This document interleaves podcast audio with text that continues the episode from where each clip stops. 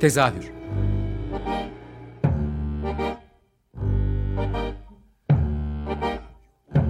İstanbul tiyatro hayatı üzerine gündelik konuşmalar. What keeps mankind alive?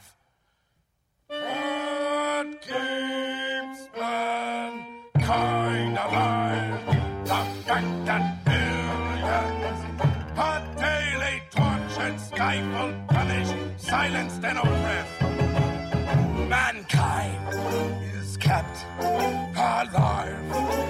By bestial acts. Hazırlayan ve sunan Gülin Dede Tekin. Tezahürden herkese iyi akşamlar. Ben Gülin Dede Tekin. Bu akşam tezahürde e, geçtiğimiz yıl İstanbul Belediyesi Şehir Tiyatroları Genel Sanat Yönetmenliğine getirilen Mehmet, er, e, Mehmet Ergen ile bu pandemi döneminde oluşturdukları e, işte ve minimal sloganı ile yola çıktıkları yeni sezonu konuşacağız. Tabii bunun yanı sıra getirdikleri yeni bakış açılarıyla işte tiyatrolara destek projeleri de var. Bunlar üzerine böyle 23 dakikalık bir sohbetimiz olacak. Konumuz çok o yüzden hızlıca giriyorum. Merhaba Mehmet hoş geldin. Hoş bulduk sağ olun. Ee, ya önce direkt minimal zaten adı üzerinde böyle bir dönemde nasıl bir program içeriği hazırladınız? Bir minimalden bahsedebilir misin bize?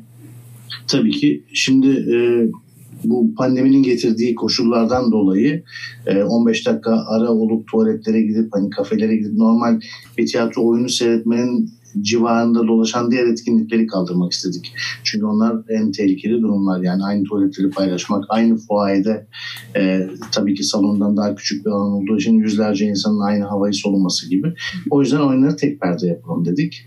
tek perde ama aynı zamanda sahne üstünde de sahne teknisyenleri, aksesuarcılar, oyuncular, giydiriciler bir sürü insan var oyuncuların ötesinde bildiğin gibi. Hı hı. Onların da çok e, sahnede olmaması için böyle bir mekanda geçen, tek mekanda geçen oyunlar seçtik. Dekorlar kurulacak. Ondan sonra arkadaşlarımız e, kulislerden daha uzak yerlerde olacaklar. Ve az kişilik oyunlar olacak. Böyle hani 15-20 kişi böyle büyük müzikaller herkes birbiriyle iç içe dış dışa olduğu oyunlar olmayacak. Ama bunlar tabii şey demek değil. Minimal deyince bazen arkadaşlarımız böyle hani daha küçük çaplı oyunlar mı gibi algılıyor ama yani eski Yunan da minimaldi. Amfiteyatrolarda insanlar ellerine sazlarını alıp hikaye anlattıkları zaman ya da ikinci bir karakter gelip diyaloğun icadına tanık olduğumuzda e, bunlar hikayeleriyle var olan, hikayelerle oyuncuları buluşturan şeylerdi. Dolayısıyla bir Antigone'miz var, bir Ifigenya'mız var, işte bir 20. E, yüzyıl klasiği Camus'un vebası var ama e, benim sahneleme şeklimle gene çok minimal olacak bir basın toplantısında gibi olacak. Hı hı. E, Pinter'ın son oyunu var. Bir restoranda geçiyor. Hı hı. Kutlama diye. Evet. Cevat Çetin'in çevirisiyle. Ve 10 tane de yeni oyunumuz var. Bazıları bir kişilik, bazıları iki kişilik, bazıları 3-5 kişilik. Ama hepsinde böyle bu pandeminin yaratacağı bulaşıcı hastalık meselesine yaklaşmayacak şekilde e, son derece muhafazakar bir yerden uzak uzak oturup oyunlarımızı oynayacağız. Evet.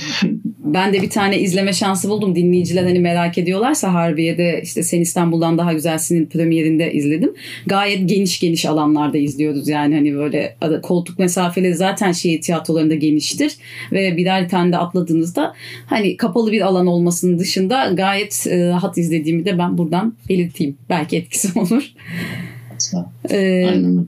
Peki şeye de değinelim. Totalde 40 yetişkin oyunu 10 çocuk oyunu izleyeceğiz be, e, şehir tiyatrolarında bu sene ama e, senin yani şimdi burada seni anlatmak istemiyordum senin çünkü dünya üzerinde yaptığın yani dünyanın birçok yerinde bulundun ama işte İngiltere'de, Londra'da, Türkiye'de ürettiğin işleri biliyoruz, e, aldığın sorumlulukları biliyoruz tiyatro e, çevresi olarak. Hani bu perspektifle şehir tiyatrolarına geldiğinde geçen sene ilk e, hani senin adını duyduğumuzda önce kadın oyunları üzerinden bir e, tanıtımı duyduk. Yani burada şeye gelmeye çalışıyorum aslında. Toplumsal cinsiyet eşitliğine önem veren işler yaptığını biliyoruz ama genel olarak olarak bu yeni oyunları seçerken de mesela 106 yıl sonra ilk defa bir Kürtçe oyun da var. Nasıl bir fiziksel şartlarının dışında oyun seçimi gerçekleşti? Biraz da onlardan bahsedebilir misin? Şimdi tabii şehir tiyatrosu dünyanın en büyük tiyatrolarından biri ama e, bir tiyatro hangi ülkede ne kadar büyük, ne kadar ünlü bir tiyatro olsa da sonuçta hepsi lokal bir sokağın bir köşesinde duruyorlar. Yani şehir tiyatroları 10 sahnesi var diye bunu büyük de düşünebiliriz ama aynı zamanda Ümraniye'de e, bir yan sokakta şehir tiyatrosu var. Hı. Gazi Osman Paşa'da bir şehir tiyatrosu var. Kağıthane'de bir şehir tiyatrosu var. Bunlar bu semtlerin tiyatrosu. Evet. İstanbul'un demografisine baktığımız zaman gerçekten hani bir sezonda sırf şehir tiyatrosuna ait normalde 40 oyun oynuyor. Şimdi biz bu sezon 50 e, özel tiyatro aldık. 16'da kendi oyunumuz var. Ama çok büyük bir şehre yani her hafta, iki haftada, üç haftada bir yeni oyunlar yapan bir tiyatro olduğumuz için bu demografiye cevap vermek gerekiyor. Bir kere e, bu kadın yazar ve e, yönetmenlerin çoğunlukta olması meselesi geçen Mart ayında yaptığımız. Hı hı. Bu zaten çok e, yıllar önce olması gereken bir şey. Dünyanın bütün tiyatroları için. Burada çok e, geç kalınmışlık var. Tiyatro adına, sırf şehir tiyatrosu adına değil. Ama bunun ötesinde e, bugün İstanbul'da hani Kürtçe konuşan, e, o kökenden gelen, o dili tekrar yaşamak isteyen bir seyirci varsa tabii ki onu duyması gerekiyor. Milyonlardan bahsediyoruz yaşayan insan sayısı olarak da hani Kürtçe konuşan. Aynen, aynen. Yani e, aynı zamanda içerik olarak da yani yalnızca e, Darül Bedai'nin e, meşhur olduğu bu geleneksel yapı, işte lüküs hayatlardan Tanzimat Edebiyatı uyarlamalarına ya da Cumhuriyet döneminden önemli yazarlığını yapmak gibi olan yapısının da ötesinde daha çağdaş, daha iyi yaşayan yazarlara da e, yardım etmesi, onlara destek olması gibi. Biraz önce sen bahsettin Murat Mahmut Yazıcıoğlu madem şu anda aramızdaki en önemli yazarlardan biri sayılıyor. Ona sahip çıkılması gerekiyor diye düşünüyorum. Hı hı. Çağdaş dans e, eserleri var mesela. Ona nasıl bir seyirci geleceğini ben merak ediyorum ama e, gerçek olan şu ki davet ettiğimiz bütün özel tiyatroların biletleri ya bitti ya bitmek üzere. Hı hı. O yüzden iyi bir reaksiyon aldık. Hı hı. Ya onu da gerek. zaten ayrıca hani bu dayanışmayı da konuşmak istiyorum hani minimali konuştuktan sonra hani o yüzden e, ona da, sonra da devam edebilirsin hani bölünmesin tamam, diyor. Tamam.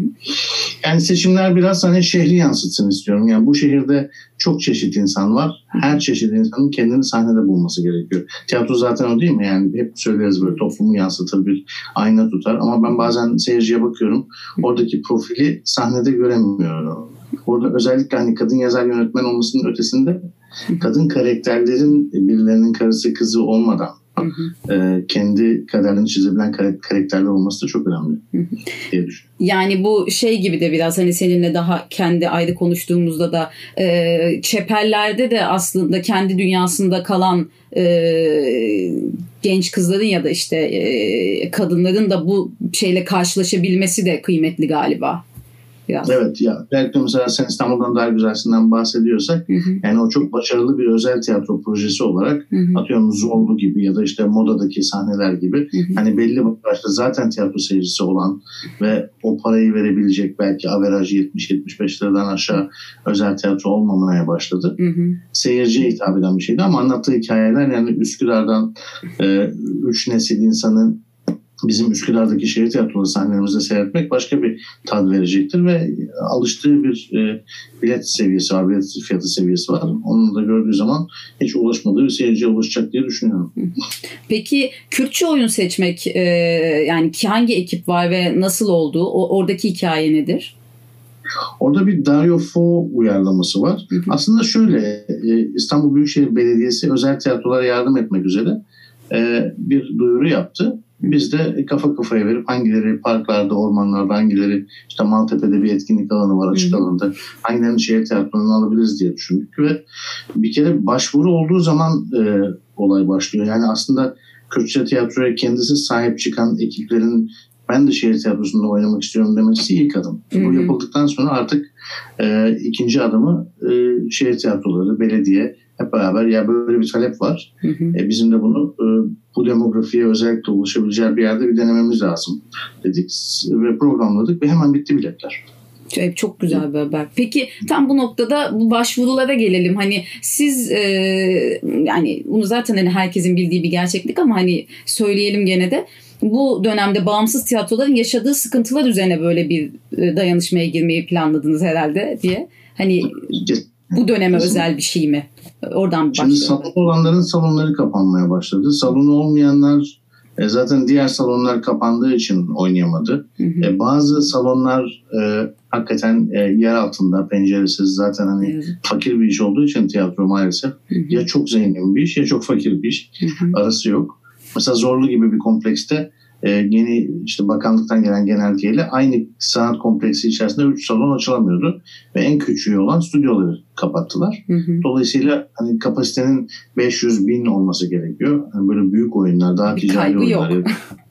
O, o, olmayınca bir sürü orta karar tiyatro arada kaldı. Hı. Ama biz herkesten bir seçki yapalım dedik. Yani normalde e, ticari boyutu olan, işte dizi oyuncuları olan ya da işte tiyatroyla ünlü olmuş oyuncuları olan oyunları da aldık. Hı hı. E, çok daha küçük kapsamlı olanları da aldık. Şansımız bizim 200 kişilik salonumuz da var, 700 kişilik salonumuz da var. Dolayısıyla bu 10 salonumuzda onları ağırlamak e, çok zor olmadı. Kaç tane oyun var e, şu anda? Yani kaç kişi Bizde, başvurdu ve kaç tane oyun sahnelenebiliyor bu ay içerisinde, Ekim ayı içerisinde öyle diyeyim. Tamam. Valla yüzlerce başvuru oldu. Biz özellikle e, yani seyirciyle buluşabileceğini düşündüğümüz hı hı. E, oyunları hemen aldık. Burada 50 oyun aldık. 10 tanesi çocuk oyunu. Hı hı. Kağıthane ve Sultan Gazi'de her pazar çocuk oyunlarımız var. Hı hı.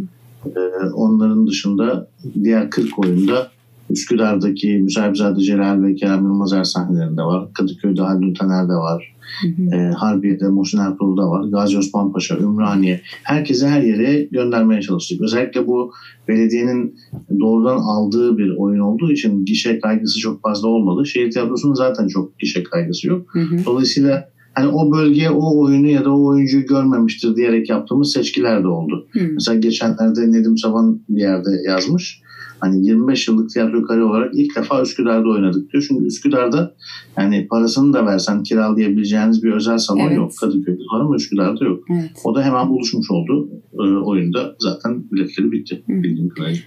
Peki e, bu böyle aslında aylardır biz Mart ayından beri işte tezahürde neredeyse her programda e, atılmayan adımlardan vesaire bunlardan bahsediyoruz. Hani hem bakanlık tarafında hem kendi tiyatro camiasının içinde yaşananlardan. Bu e, bir yerel yönetimin attığı ilk adım neredeyse ilk somut adım da diyebiliriz. Peki nasıl bir öngörünüz var sonrasına dair? Yani Ekim ayı bittiğinde, Kasım geldiğinde neler olacak? Planınız nedir? Kasım'da da devam ediyor. Kasım ayı içinde şimdi duyuruya çıktık bir iki gün önce. Hı hı. Tekrar seri başvurular olacak. Hı hı. Oradan yine bazı oyunlar seçip Kasım ayında da özel tiyatrolara destek olmuş olacağız. Ee, şimdi belediyelerin bir de ilçe kültür merkezleri var. Kimisi kültür AŞ üzerinden, kimisi ilçe belediyelerinin kendi salonları. Hı hı. Ee, her yerinde var. İstanbul'un Kartal'da var, Pendik'te var, Tuzla'da var, Silivri'de var. Hı hı. Ee, bunlar e, pandemi sürecinde hemen kullanılabilir duruma gelemediler. Hı hı. Biz şehir tiyatrolarını hep açık tuttuğumuz ve içinde hep elemanlarımız olduğu için ve yalnızca birer tiyatro oldukları için diğerlerinin içinde kütüphane olabiliyor, kreş olabiliyor. Onların e, klima sistemlerinin değişmesi ve e, hijyenik bir ortam sağlanması her oyundan sonra o kadar kolay değildi. Evet. Şimdi bu çalışma Ekim-Kasım ayları içerisinde yapılıyor. Belediyenin destekleri bu sefer e, o salonlar üzerinden Aralık ayı itibariyle yine devam edecek. E, bu arada yani, küçük şey de sorayım. Muhtemelen bilgin yoktur ama bu işte e, Sen İstanbul'dan Daha Güzelsin'in premierinde e, Ekrem İmamoğlu da vardı. Ve oradaki röportajında e, küçük bir detay olarak şey söyledi. Hani bu bir başlangıç ve bütçesel anlamda da bağımsız tiyatroların kapanması istemediğimiz için yardımda bulunacağız gibi. Varsa senden spoiler alabilir miyiz acaba diye bir sormak istedim. Bir fikrin var mı bu konuda? Oyun alarak desteklemeleri sürecek. Hı hı. Ee, kesinlikle. Ama onun boyutu ee, yani zaten her ay yapılıyordu bu. Hı hı. İmamoğlu gelmeden önce mesela ben böyle şeyler yapıldığını da çok bilmiyorum geçmiş rejimlerde. Evet. Ee, sürekli bir takım oyun vardı ama çok galiba e, belki de şeffaf değildi. Belki de özel tiyatrolar farklı da değildi. Hı. Ben de özel tiyatro işlettim yıllarca ama hiçbir zaman başvurmadım böyle bir şeye. Hı hı. Onun dışında başka öngörüleri de var mı başkanım bilmiyorum. Biz o akşam böyle bir buluştuk, oyunu seyrettik, dağıldık. Zaten hafta sonu oldu. Evet evet. Daha çok yeni biliyorum. Ben sadece hani öyle bir şeytanın avukatlığını yapıp sormak evet. istedim. ee, peki e, İki tane şey de sormak istiyorum. Ee, seçtiğiniz yani seçimler üzerinden gene gittiğimizde hani her yerde de vurguladığın bir konu var. Yani yerli yazarlara öncelik vermek e, bir de e, bir kalem olarak da dışarıdan da şehir tiyatrolarına yönetmen yani bu süreçte yönetmen e, getirmek üzerine. Bu bunda bu yani böyle bu yoldan gitmenin sebebi nedir? Biraz da onları sorayım. Şimdi birkaç tane pratik sebebi var. Bir kere e, şehir tiyatroları aynı bizim şehrimiz gibi biraz e, dengesiz büyümüş olabilir diye düşünüyorum. Çünkü yüzlerce oyuncusu var ama yönetmen kadrosu mesela boş. Yani bir, bir yönetmen var kadromuzda. Diğer 10 kadroyu belediye meclisine verilen e, taleplerle sürekli reddediliyor. Yani kadrolu yönetmenler e, istifa etmiş, e, yaşlanmış, vefat etmiş, emekli olmuş hmm. ama yani yenisi gelmemiş. Oraya bir yatırım yapılamamış ya da o kadrolar verilememiş bilmiyorum ama hı bizim kadrolu yönetmenimiz yok. Bizde genelde oyuncular e, bazı sezonlar oynamak yerine yönetiyorlar. Hmm. Yani bir yönetmen yetiştirme programı Türkiye'de çok sağlıklı olarak olmuyor. Zaten geleneksel olarak devlet tiyatrosunda da bu böyledir. Hı Yani yönetmenler yaşlanınca şey oyuncular belli bir yaş alınca şimdi yönetmenlik yapayım demeye başlar ama Türkiye'de şimdi ciddi bir genç kuşak yönetmen yetişmeye başladı. Evet. Bir kere e, ödenekli bir tiyatroda yani bu şehrin tiyatrosunun şehrin sanatçılarına da sahip çıkması gerekiyor. Yalnızca kendi kadromuz içinden elemanlar konuğunun denmesi çok sağlıklı değil. Oyuncuların da çok hoşuna giden bir şey bu. Şimdi bazı yönetmenlerimizi e, bazı uluslararası projelerde ortak prodüksiyonlar yapabilelim diye seçiyoruz. Yani hepsinin iyi olması zaten onu tartışmıyorum bile. Bazılarını mesela ben oyun yazarını her şeyden çok önemsiyorum. Ee, biraz daha böyle bir Alman ekolü ağırlığı vardı Türkiye'de çok uzun yıllardır ama bu son kuşak işte Murat Mahmutların da zamandan beri böyle yeni yazarlar çıkmaya başladı. Hı hı.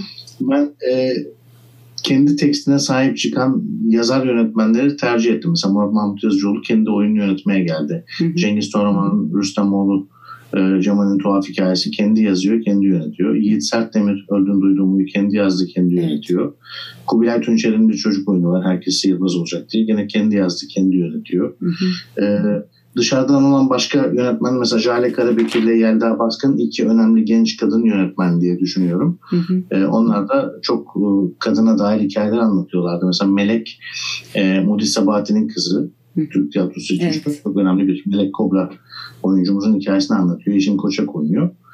E, Yelda Baskın da e, ilk e, kadın oyun yazarımız Nudiye Yalçın'ın hikayesini anlatıyor ve yedi kadın dönüşümlü olarak böyle bir kent seyirlik adı veriyor Bilge Sören oyununa. Onu yönetiyor. Yani bu projeler sanki kadın yönetmenler istiyor gibi geldi bana. Hı hı. E, dolayısıyla 10, 16 oyunun 8'ini e, şehir tiyatrosunun dışından yönetmenler yapıyor. Sekizinde şehir tiyatrosunun içinden yönetmenler yapıyor. Bu bütçesel olarak bir savurganlık yaratmıyor. Çünkü zaten dışarıda çalışan yönetmenler çok daha az para harcayarak daha e, minimal olarak daha Çünkü bunu biliyorlar değil mi bir taraftan da? Yapmayı biliyorlar. Para versek harcamayı bilmiyorlar o derece. evet. Işığı az, şeyi az, dekoru az. E, evet, evet yani. Ne yazık ki yani neyse o ayrı bir konu. Evet, evet. Peki şeyi de sormak istiyorum işin biraz daha bürokrasi kısmında. Ee, senden önce şehir tiyatrolarında yaşanan e, yani 7 yıl mı olmuştu hatırlamıyorum ama bir ihraç durumu vardı. Ee, çok sayıda arkadaşımız ihraç edilmişti. Onlarla ilgili son durum nedir? Güzel haberler var diye biliyoruz ama senden de duyalım. Hep, hepsini geri aldık. Hepsi tekrar tiyatromuza katıldılar. Hepsi oyunlardalar. ee, işte Levent bir tane tek kişilik oyun yapıyor. Üzümcü. Ragıp Yavuz'un bir tane iki kişilik bir komedisi geliyor. Ee, diğer oyuncu arkadaşlarımızın hepsi işte Kısraklı Kadın'da Pervin Bağdat var. Ee, saymadığım kadar çok insan projelerde yer almaya başladı zaten. Ee, sanıyorum 17 kişilerdi. Bir arkadaşımız daha alacağız çok yakında. Ama o iş, o iş halloldu. Kızdırdım da galiba bir sürü insana bu yüzden. Şimdi mecliste. evet oraya da geleyim mi o zaman bürokrasiye girmişken Mehmet. Ee, yılan hikayesine dönmüş olan atanma hikayenle ilgili bir gelişme var mı? Yani aslında İmamo, e, Ekrem İmamoğlu tarafından sen oraya atandın ama ve lakin resmi olarak da atanamadın gibi de bir durum var. Ne durumda şu anda o? Neden olmuyor evet. ya da? Valla çok vakıf değilim konuya gerçekten. Hani göreve getirildim dediler. Odaya girdim ve çalışmaya başladım. Hani vekaleten, asaleten, işte memur kadrosu şudur. Yani bildiğim şu e, şehir tiyatrolarının yönetmeliğinde genel sanat yönetmenini belediye başkanı doğrudan atar yazıyor. Hı hı. O da atadı. Ama e, bildiğimiz gibi e, seçim tekrar edildi. Ama tekrar edildiğinde e, ilçe belediyeleri tekrar edilmedi. Yalnızca e, Ekrem Bey'in pozisyonu tekrar edildi. Dolayısıyla meclisimizin çoğunluğu e, başka partilerden ve onlar da Ekrem Bey ne derse tersini söylemeye devam ediyorlar. Bu siyasi haklarıdır. Meclisler böyle işliyor. Hı hı. Ama e, meclisin bu atamayı çok uygun görmediğini biliyorum. AKP'li ve MHP'li hı hı. meclis tarafından. Hı hı. Ama sebepleri tabii çok şey değil, inandırıcı değil. Yani böyle e, televizyonlarda duyuyorum bazen işte bizim değerlerimizi bilmiyor gibi ya da ne bileyim bizim topraklarımız falan İngiltere'den geldi gibi böyle hani çok çalışmamışlar da evet, derslerini. Evet. Yani, aynı zamanda burada da tiyatro yapıyorum. Evet çok uzun yıllardır. Burada ben da bir sebebi ben çok yorum yapacak kadar konuyu bilmiyorum. Şu anda yani işimizi yapıyoruz derler ya. Evet, hala yani boşlukta ben... salınıyor yani o konu gibi bir durum var. Evet, Sen evet. devam ediyorsun yoluna. Böyle diyebilir miyiz? Aynen. Tabii. Ee, işte son 3-4 dakikamızda bir de şeyi konuşalım istiyorum. Seninle de hani ayrıca konuşmuştuk ama bu e, tiyatro ya da işte müzik işte bunların yani kültür ekonomisinin aslında genel Türkiye ekonomisine olan katkısı e, nedir ya da bunları yok saymanın e, bu ekonomideki şeyi etkileyecek durumu nedir? Yani bununla ilgili bir fikrin var mı? Bu kadar içinde ve sahnede işletmiş biri olarak. Ya aslında biz bunları birer yani özellikle Avrupa'da tiyatro yaparken her yıl yani dört yılda bir mesela fon aldığımız bir tiyatromuz var Londra'da Arkola Tiyatrosu. Hı hı. Biz orada her yıl böyle hani 200 bin seyirci gelirse bunun 100 bini akbillerini basacak, 100 bini taksiye binecek, işte su içecek, kahve içecek, hı hı. oyunda oynayan yani 20 oyun yapsak yılda bunda 10'ar kişiden 200 oyuncu çalışsa şu kadar dekor yapılsa, bu kadar kereste, bu kadar demir, bu kadar boya diye hani çok kapsamlı olarak anlattığımız ve e, neden bizim gibi bir tiyatroya o kadar para verilmesi gerektiğini anlatıp geri dönüşlerini anlattığımız zaman zaten bilinmeyen bir şey değil. Kültür Bakanlığı İngiltere'de der ki verilen her bir pound 6 pound olarak ekonomiye geri dönerler. Hı. Şimdi biz e, maalesef sanki e, ikincil bir sektörmüş gibi AKM'nin e, yanılmıyorsam 11 yıl gibi bir zaman kapalı olması evet. belki 12-13'e girmişizdir. Hep dün gibi. Evet, Emek sinemasının kapanması. Sıra servilerde Taksim e, sahnesi vardı. Onun kapanması. Evet. AKM'nin kendi içinde zaten 3-4 salon vardı. Evet. E, ne bileyim işte Muammer Karaca'nın kapalı olması. Yani şöyle ortalama 5000 koltuğun Taksim'den tünele giden istiklal hattında kapalı olması demek. Yani her gece 5000 koltuk kapalıysa 1000 taksi neden oralarda dolanıyor her gece hmm. onu anlamış oluyoruz. Yani neden bir sürü dükkan kapanıyor, hmm. tiyatro öncesi sonrası yapılan aktiviteler nasıl zedeleniyor, hmm. o tiyatrolardaki işte nakliyesinden tutun e, dekor inşaatı, ışıkçısı, sesçisi yani o binler başka binlerle katlanıp ilerliyor ama e, sizin e, radyonuzda bir program dinlemiştim. Bununla ilgili çok ayrıntılı konuşmuştu bir beyefendi ama hı hı. yani bu çok konuşulması gereken bir konu. Kültür sektörünün diğer sektörlere e, nasıl yansıttığı, nasıl istihdam sağladığı meselesi. Evet. E, bunu belki bizlerin daha net bir şekilde masaya yatırıp işte diğer bakanlıklara, çalışma bakanlıklarına anlatması gerekiyor. Yani kültür para getiren bir şey. Genelde tiyatroda para yoktur diye bir kenara atılır ama ee, Totaline baktığında evet. Çok ciddi bir sektör evet. Evet. Ee, zamanımız doldu. Çok teşekkür ederim Mehmet. Ee, verdiğin ben, bilgiler için de yani kabaca genel olarak her şeyi konuşabildik neredeyse kısa kısa da olsa. Ee, kolaylıklar diliyorum. Yolunuz açık olsun. Ee, Sağ olun. Tamam. Oyunlara bekleriz. Geleceğiz mutlaka. Dinle, dinleyenlere de ayrıca çok teşekkür ederim.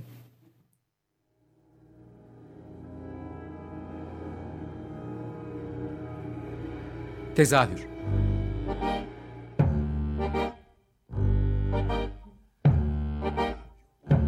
İstanbul tiyatro hayatı üzerine gündelik konuşmalar. What keeps mankind alive?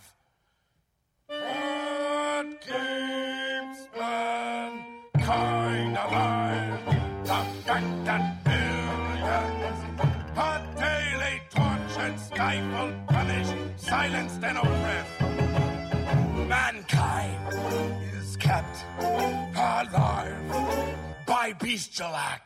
Hazırlayan ve sunan Gülin Dede Tekin